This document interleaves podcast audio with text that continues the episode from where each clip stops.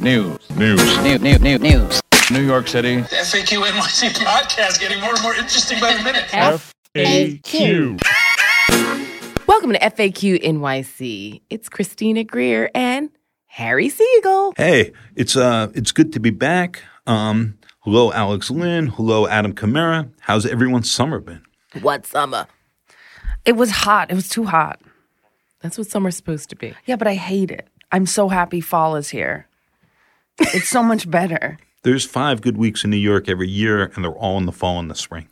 Facts. Oh, I'm the only so- person that gains weight that I know in the summertime. All I want to do is eat cake and pie in the summertime. Well, I think that we need to just consistently sing Autumn in New York. Autumn in New York. It always seems so inviting. Um, there's so much going on. I've missed you, Harry Siegel, who I now call Larry Siegel. Larry Siegel, the evil doppelganger of Harry Siegel.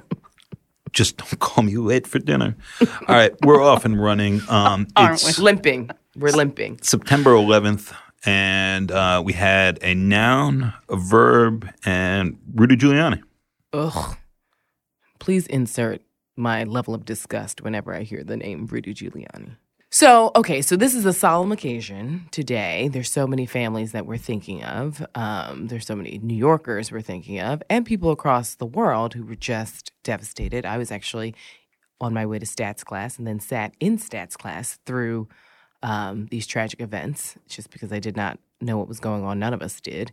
And when I got out of stats, the world had changed, quite literally. And I'm teaching intro to politics this semester, and I have students who were one years old or two years old when 9 11 happened. And then I have quite a few students who weren't yet born. So as we talk about the two wars that we're currently in, um, and the amount of money we've spent since, and the number of lives, American and abroad, that have been lost, um, they really struggle linking what happened 18 years ago to the reality that they live in today. Of course, the cover of the New York Post today has the children of 9 11. There's a lot of people um, that I currently work with all the time that barely remember it. I was 18 years old. Terry and I worked ground zero as volunteers for the Red Cross. And it's very interesting to me that a lot of these kids do not understand that the current wars are direct results of some of the rhetoric, some of the fervor, and some of the fear that was happening around 9 11 on 9/11. And some of the lies that occurred as well. Yeah. So, fact check we're in one war at the moment declared.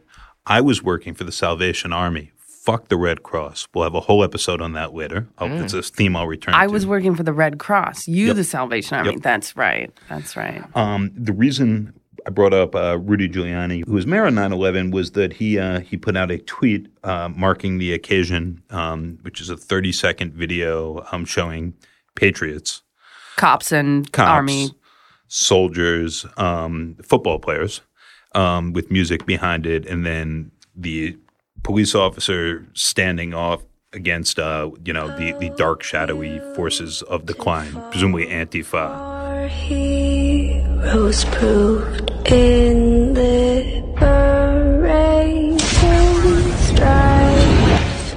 who more than self their country loved, and mercy more than Well, it's, Within he's America- equating Let's say- Antifa And- and the with caption the, is- But let's God call it anti-fascist. These are people who don't want a fascist government. So I don't like the term antifa because it's like these are people who were saying we don't want fascism to erode. Well, the people in his erode video our- are just uh, they're actors. But also, who why care did for he nothing. choose a, a Latino male to be the star? I think that that's also such an interesting image, considering he and his party have such an ire and a disdain and a white nationalist hatred towards Latinos in this country right now. the also the inflation, uh, conflation in the ad between anti-fascist. I think they do prefer the term antifa though, but anti-fascist and basically Ferguson, Eric Garner protests and depicting soldiers and uh, cops. The cop who, at the end of the ad, whips out his baton as a true patriot, as this like sweeping epic music plays behind him, and he's about to really get down and defend his flag. I mean, it's like let's in declare America. war in, America. America. So this Right. isn't I the mean, soldier. This is the American in America who's about to bust ass bust of the some heads bad of other Americans. Americans. I mean, it goes back to this larger notion of anyone who critiques or raises questions about our current system is seen as, you know, a traitor, and especially people of color who are at these protests. And so this is, to me, I'm not surprised. This is Rudy Giuliani. You know, everyone's like, what happened to him? He changed. No, he did not. If you were a black person in New York during the Dinkins administration and during the Giuliani administration, you know that he is an old school white nationalist racist who likes to stir up racist trouble amongst institutions in this city. We'll wait for the episode when he's the one who's leading the charge against Mayor Dinkins outside of City Hall on what is it, the the plaza that is now named for Dinkins. So, I mean, I'm not surprised. I'm saddened because the state of democratic affairs, small d and big D democratic affairs in this country is just rubbish, but here we are. Welcome back from summer. So anyway, Let's keep going through mayors. We'll get up to De Blasio. Remember him? He, he used to be the mayor here. insert eye roll slash me snoring. So so Mike Bloomberg, who spent a, a real fortune on his anti-smoking efforts, and I quit smoking, not for that reason, but I did. And then he called me and was very nice about it. And he says, uh, "You'll be happy when you- when you know your enemies are dead and you're still there." It's like, Thank you. Oh, That- that's exactly. It I'm sounds like him. paraphrasing. Yeah. okay. Um, it, it, it was it, it, it was heartening. You know, I wrote a column about it. Um, I wrote a column a year later in which I mentioned in a passing parenthetic, I started smoking again. Damn you, Donald Trump. Didn't write a whole other column about that. But then I, I stayed quit and I, I started vaping a bit because it was keeping me from smoking. I know. And now Mayor Mike Bloomberg who uh, former mayor Mike Bloomberg, who continues to be concerned with people's health, is spending 160 million to combat vaping, um, which I, it seems to me good and admirable. It's coming after we've had this bunch of weird illnesses and deaths. But also, they're, they, I mean, these companies used to have like a step down nicotine system because they thought uh, that they were going to appeal to the person who wants to quit. And then all of a sudden that changed to mango and cherry flavor, no step down nicotine system, the most nicotine ever. I mean, But the step down thing, like the gums and all that, their whole business model is if everyone actually quit that way, they would not have a business. Right. It's that people get, you know, you, you get hooked on the gum. Yeah. You get hooked on the vape. Yeah. Well, I mean, I just also listen, I commend Mayor Bloomberg for his efforts with anti smoking. I commend his efforts, obviously, with anti gun legislation. I just always get a little chill down my spine when I see billionaires deciding what is best for larger society. are you talking about the And- soda thing? Oh, the soda tax. That The commercial. soda tax? That commercial is epic. When the woman slams the refrigerator, he's like, "They're trying to take away your soda." But no, uh, but I mean, I think what he's doing is commendable. But it's also because it's something that I like and something that you know I think is a good thing. Guns off the street and in the hands of bad people. You know, not getting fourteen-year-olds addicted to smoking. All those great things. But I just think that billionaires have way too much power over public policy in a way that, like, the government is clearly abdicating itself in a lot of ways, and billionaires are stepping in to say, like, "Oh, I'd like transportation," and they figure out like these stupid scooters in cities or whatever it may be. So I, I Shout just out feel to like, Revel, advertise on our podcast. oh, yeah, your I've- stupid, I- I advertise your stupid scooters. I just think they make cities look junky. Like I don't mind the bikes, but the scooters are just rubbish. Also, um, I just remember there's there's this weird stuff about Bloomberg, kind of going on from what you're saying. So like, there's a strange negotiation and weird closed door bids when he's mayor to get all- Snapple in every single public Yeah. school, and then at the same time, New York City does this huge campaign against. Fat people, I think, or sugary drinks. This is before the Sugary soda. Are you drinks. talking sugary about the- drinks? But I'm what I'm talking about is that one of the ads is a Snapple bottle, a, a like uh, disguised Snapple bottle that's supposed to remind you of a Snapple bottle, but doesn't actually say Snapple. Just pouring and bubbling fat out of it. So it was just this strange. When I saw it, I was like, didn't you just kind of like low key gift Snapple all of Right. the Department of Education? So like what Contracts, well, and like now what's of a sudden happening right now? Right. Like this is for me this uh, hypocrisy of the billionaire deciding or the altruistic billionaire. Yeah, I just think that we're moving in that direction, and it really troubles me that you know, billionaires come up with ideas in the middle of the night based on either their own little pet projects or they had a conversation with one person one time. And then they decide to flood the market with lots of money on, on a particular issue. But sometimes it's not really for the best. Um, so, transition. Speaking of frustrated, uh, Bill De Blasio um, was was the uh, the mayor here. He was not great. Um, I love past tense. and now now he's he's vacationing uh, slash running for president um, somewhere or other. Um, he should come back on this podcast and discuss it. Well, we should just go to New Hampshire. I guess we'll have a better chance of seeing him. Or hang outside the Fox News studios. Oh, the sadness, the sadness of it all. What's gonna what, what's he gonna be doing over the next two years and change that he's here? We know he just brought in a new senior advisor for strategic planning, um, Allison Hirsch, who had been at a 32 BJA SEIU and like a longtime labor ally. We know he finally opened um, weeks after he said he would, and without real explanation, this office for the prevention of hate crimes, um, which is going to be run by uh, Deborah Lauter. Um, so I think that problem we can just scratch off the list. I keep getting this question from a lot of journalists, and they're like, "What do you think he's going to do?" And my heart of hearts, what you know, I always tell my students like, be clear on what you want to happen versus what you think will happen. You know, use your political instincts. Like just because you want a particular outcome doesn't mean that that's the outcome, you know, once you look at all the facts. So what I want to happen is for him to realize that this is a pipe dream. Nobody's interested. You're not going to have your viral moment. It's over. Stop wasting money and come back home and realize you have two full years. I told you someone corrected me on Twitter when I said he had senioritis, and they're like, he's a sophomore. I was like, oh, right. He's not actually in his last year of the mayoralty. And so, what I hope happens is that he comes home, he realizes that he doesn't want his legacy just to be to be pre-K and then leaning on the line of legality and then ditching the city and not doing his work. So he doubles down and works super hard for the next two years. Now, Doing what? Well, I don't know because we didn't put his feet to the fire when he ran for reelection to actually ask him what he wanted to do for his second term. That was sort of incredible. We literally have no idea what he wanted to Yeah. do for a second term.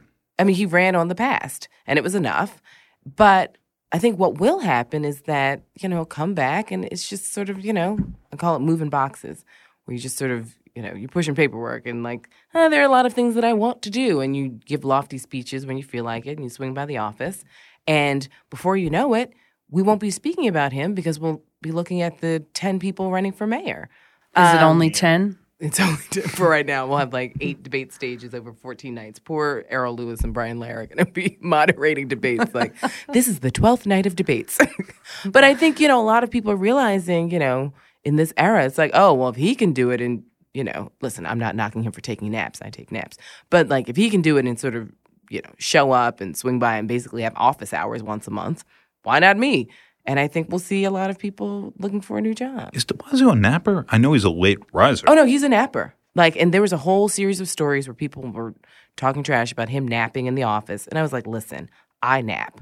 Like, I think that there is nothing wrong with a power nap. A good ten to thirty minutes. As long as is- it's a power nap. Then you got to get up and be like, I'm ready. Anything over thirty minutes in the middle of the day is called sleep. Right. Um, I do sometimes, like if I don't have on the weekends, if I don't have anything pressing, I play this little game called nap roulette where it's like if you take a nap and you don't set your alarm clock, you can either sleep for 20 minutes or four hours. You don't know. It's- I drink like- coffee before I nap. And then I'm like, let's see if I nap or I did when I drank coffee. I just quit. Um, What? What's about going two months ago. It's been great. I'm drinking tea. I love it. Are you This pregnant? is, uh, no, this goes to Larry's Harry. pregnant. Harry has this theory of uh, caffeine fueled hypersleep that is more restful than ordinary. It gives you night terrors. It's fucking I can't settle down. fantastic. I'm drinking green or uh, peppermint tea today, I guess, in solidarity. Larry, Harry, I did not know that you had given up coffee. I feel like we need to talk about this. My acupuncturist was like, You drink coffee. And I was like, Oh, okay. And he's just in my throat. And he's, I went from like can 12, 12 coffees to like two teas. oh, and okay. It's made well, no 12 difference. coffee, that's a little over the top. I, I might be exaggerating. So 11 coffees. Uh, to Wait, two anything T's. over two, I think, is a little too much. Yeah, yeah, All I, of I a think sudden, that's I'm right. an MD doctor. Okay. I'd like to read something. You'd like to read a passage? Oh, actually, I was like, get back to the list, and Harry's like, I'm going to read a poem. right. Oh, it's all Or is this Larry? together. So, so this is from uh, 1966, uh, Behind Closed Doors: Politics and the Public Interest by Edward Costikyan, who was the last boss of Tammany Hall, the last sachem, uh, and a guy I got to know a bit later in his life. Um, 1966. In New York City, every political party, including the Democratic Party, seeks to hold itself up as the party of purity. Since the other parties are rarely in power, they rarely have the opportunity to demonstrate either purity or lack of it, but they are free to talk purity. And they do, except in a fusion year. None of the other parties, at this point, the Republican, liberal, and conservative parties, uh, is a serious factor in the sense that none seriously seeks to obtain and exercise political power for and by itself. This axiom in New York City politics is no reflection upon the leadership of the other parties, for that leadership is as skilled in the arts of politics as the Democratic leadership, and therefore is realistic enough to accept the fact that all the parties, other than the Democratic Party, are minority parties and act accordingly. And I wanted to read that for two reasons. Number one, because 34 plus 19, 53 years later, that's uh, that's exactly the case, and it's why Bill De Blasio, as an incumbent Democrat, can one, run for and easily win a second term without so mm-hmm. much as offering a mm-hmm. vision, an agenda, or a platform in any serious way. It's the machine. Mm-hmm. Yeah. Well, Ed Ed Costikyan was the machine, um, and and goes on in sort of beautiful poetic machine. length about the fact that the machine is not even a machine, and that this is just a healthier system of government. Don't totally agree, but it's fun. Is this an honest graft, dishonest graft? No, and he says when he started being a a, a, a Tammany functionary, that like the first thing he did was read Plunkitt. He's like, I needed advice on how to do this, and uh, he's like, I found this ridiculous. Hmm. First episode of Bracket, which is coming soon, I start with a quote, you know, honest graft and dishonest graft, which is outlined very interestingly. If while working for the public good, you also can line your pockets a little bit, that's okay. That's honest graft. Hmm. I guess I think a couple people in gov- uh, city government would make that argument right now. If well, I think a lot of people in Albany tried to make that argument, and guess where they are? jail. They're also known Oh as no, prison. or their aides are in prison. Um, Right. But uh, but the uh, dishonest graft is when you don't help out the public and you, you just only line your pockets, even to the detriment of the public. So So so this is this is always a very fine line. Um, Andrew Cuomo, noted reformer, which is part of why I wanted to read this, um, has this commission that's going to make recommendations about how to create campaign finance laws in New York. And the law in New York right now is like finance your campaign, collect you know fifty thousand dollar checks from LLC, chase the pretty much clout, anything do goes you. for the state law. Um, and so he has this commission, and its recommendations become law unless the legislature acts otherwise, right? Which is a big thing in Albany now because they're cowards. Um, that's also how they got themselves a pay raise. Is that a commission give them a pay raise, and it came with conditions, and then they found, got a judge to be like, these conditions are not constitutional. But they still have Constitutional being the New York Constitution, which no one has ever read and makes no fucking sense. Um, really, We should have an it entire bans analysis gambling. We have casinos. I think Morgan Peckman's read the Constitution, New York City Yep. No, uh, there, there, there are a handful of dedicated nerds. Hey, Morgan, who, who, who, who, Hey, Morgan. who go through this, but on the face of it, the document does not make sense. Um, it is not like the U.S. Constitution where there's some some logic and structure and set of aspirations you can trace. And we, we can talk about that at another point. But anyways, the deal is he's like, we'll have all these reforms that all you reformers and uh, nerds and, and like liberal Democrats want, but you have to vote on the whole package of recommendations, and those also look like they're likely to include the death of fusion voting which in New York has been a big thing for a long time. The Liberal Party is dead. Rudy Giuliani um, and others helped kill it as after it became conservative. But the Working Families Party is very important. Um, Are they though? that that that is that is the question. Definitely, if you ask them. Um, I mean, after that little stunt in 2010, and then 2014. I mean, I don't know. I mean, this year, well, uh, they were. th- Some might say they were responsible w- via Zephyr Teachout for pushing Cuomo to the left, although he didn't make good on a lot of that promise. No, it was Um, a bait and switch. which There's a saw Jumaane mile away. Williams was working party. in this Tish election, James right? was the one person elected to the city council just on the Working Families Party line. Like generally, they're meant to Yeah, they went hard Democrats her to in the the paint. But that was but that was Working Families Party before 2014. Mm-hmm. I sort of see the Working Families Party. There's pre 2014 WFP, and then for me, there's post 2014 WFP. And the pre 2014 WFP got Tish in office, and now we see where Tish is as the AG. You know, they work with Jumaane. I mean, I was go after Jumaane because he's a Bernie supporter, and the only people who call me the N word are Bernie supporters and Trump supporters. I love there Bernie. you go, tough. I shit. love Bernie. I've never, I've never done Well, that. talk to his people because they love N word, B word. So I find them to be the most horrid people ever. set them straight. I will. I will talk to all He's the giving Bernie them some sort of dog whistle that says, I, I don't know if he as is. any single black person who talks in the media, in print or television, and they will tell you that the worst supporters of any Democrat are Bernie supporters. Of any the Democrat. most racist supporters are Bernie supporters. The only people who last what two weeks ago it was like drop dead, you Uncle Tom. I literally just said you did show me Bernie's not getting But, a lot of traction in but one particular rally. AOC, Biaggi, all the City Bernie supporters literally changed your outward, your congressional, at least congressional face of what a typical Bernie supporter Hey, was. but guess what? Typical Bernie supporters, when it comes to Bernie Sanders, love throwing around the N word to any black person that does not say, I'm a loyal, devout believer of Bernie Sanders. So he needs to check that because if those are your supporters, something you're saying to them or something in their spirit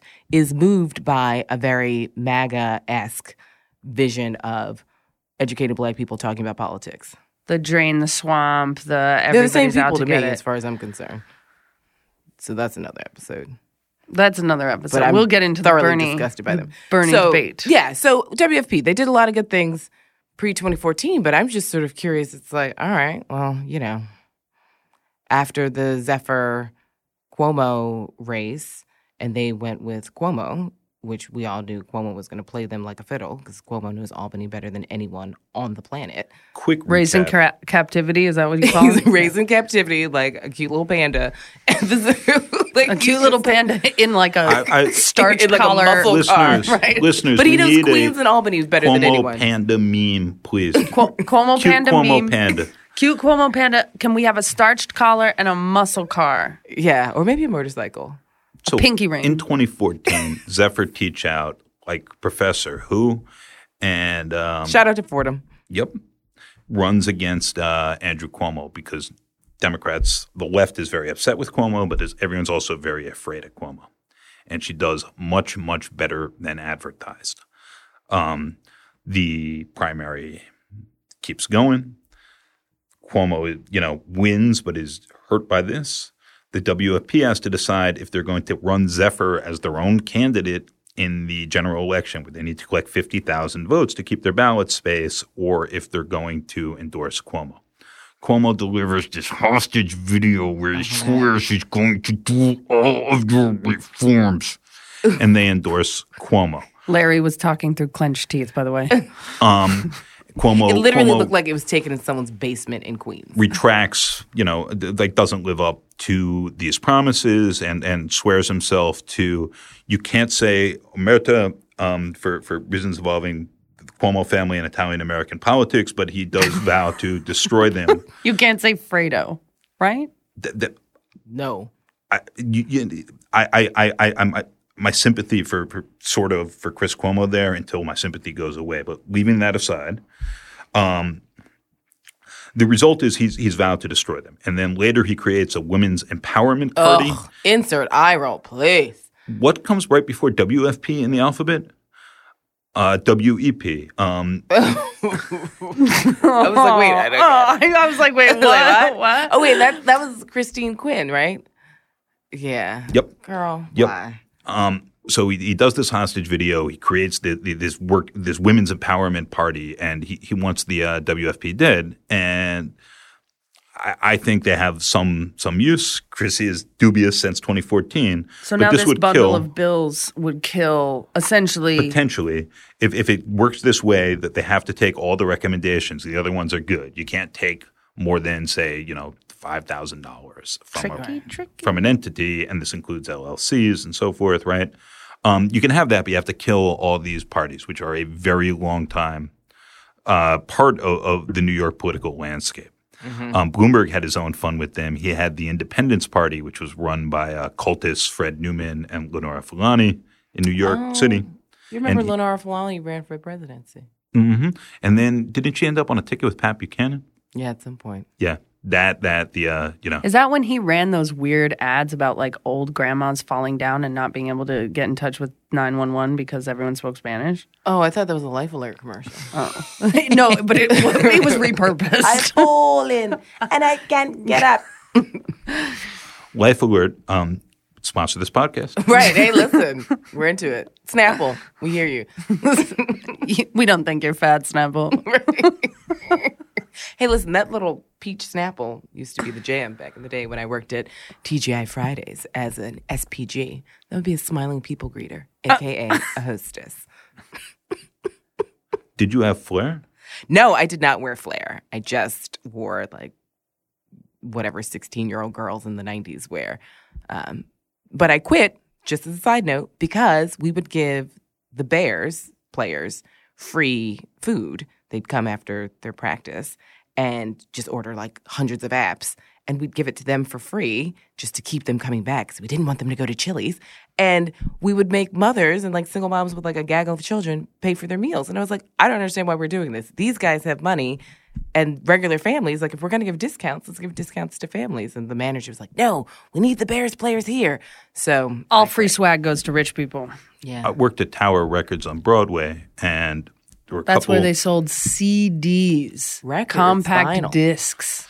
So we had all of these jazz musicians who I'm not going to name who would come in and buy their own albums so they could like autograph them and eat.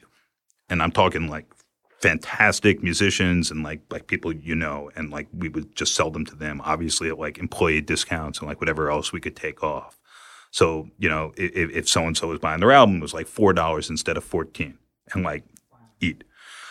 Anyways, the manager there was a mildly ambitious jazz musician of some talent and a real piece of work. Um, and then one of the clerks was a up and coming jazz musician who was starting to have some real success. And the manager would just punish and torment this guy and would lose his albums so so that they would not be displayed in the store, make him work horrible shifts. It Got raw a like that in the jazz world Like over at Tower Tower Records. Records in the 90s. Tower Wait, did you work at the one at Union Square? No, this is the one on uh, Broadway, right south of Eighth.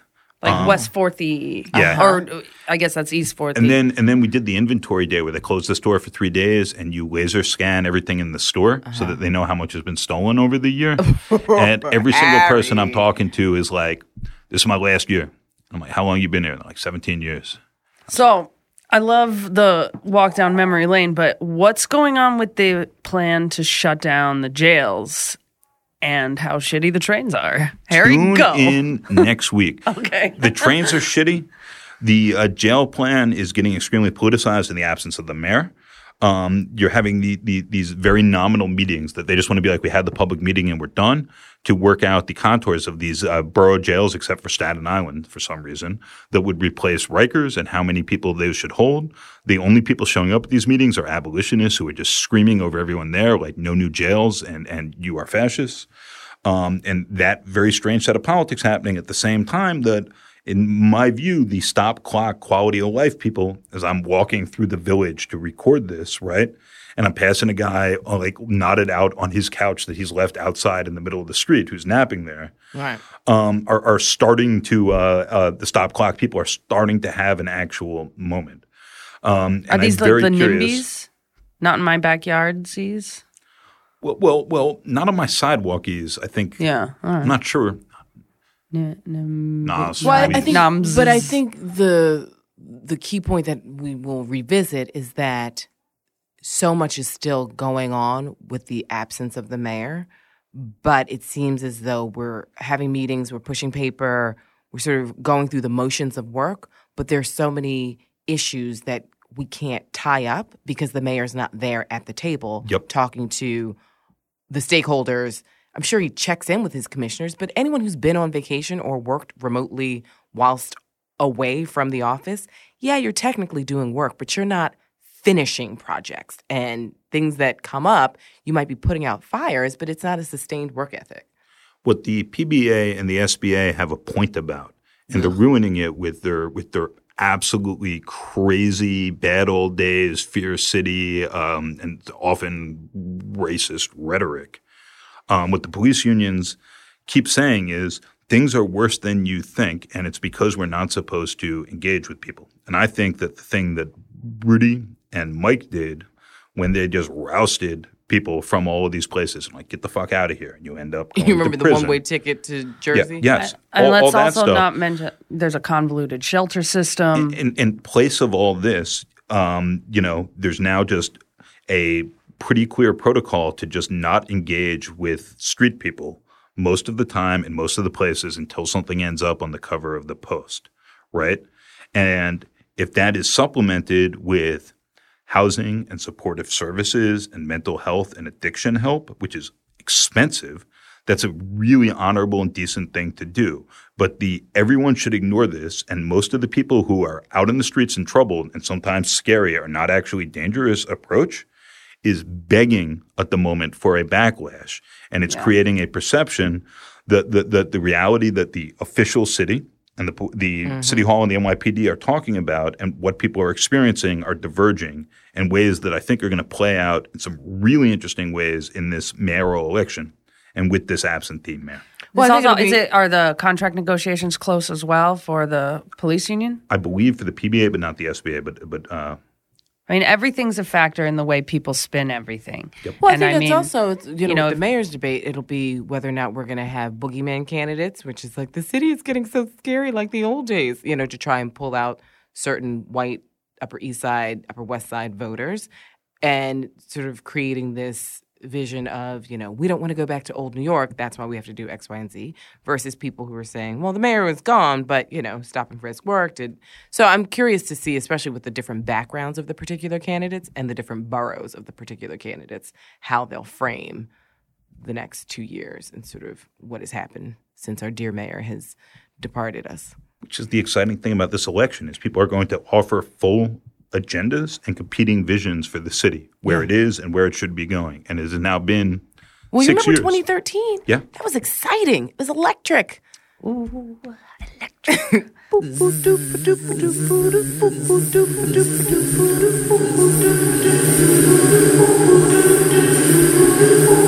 But yeah, I'm I'm very excited, especially because we have some city council members who will have to really articulate a vision of you know their their neighborhoods with rapidly changing neighborhoods and gentrification and people getting pushed out and public housing and real needs. And we might be in the middle of a recession, and so how will that affect New Yorkers in one of the most expensive cities in the world? In short, FAQ is going to get really lit. We've missed you, listeners. We have missed you, listeners. Um, so much has happened. Grace is leaving New York One. Hey, I mean, Grace. bye, Grace. Bye. Um, but you're staying in New York, so that's great. Um, you know, it's just a lot was lots popping off.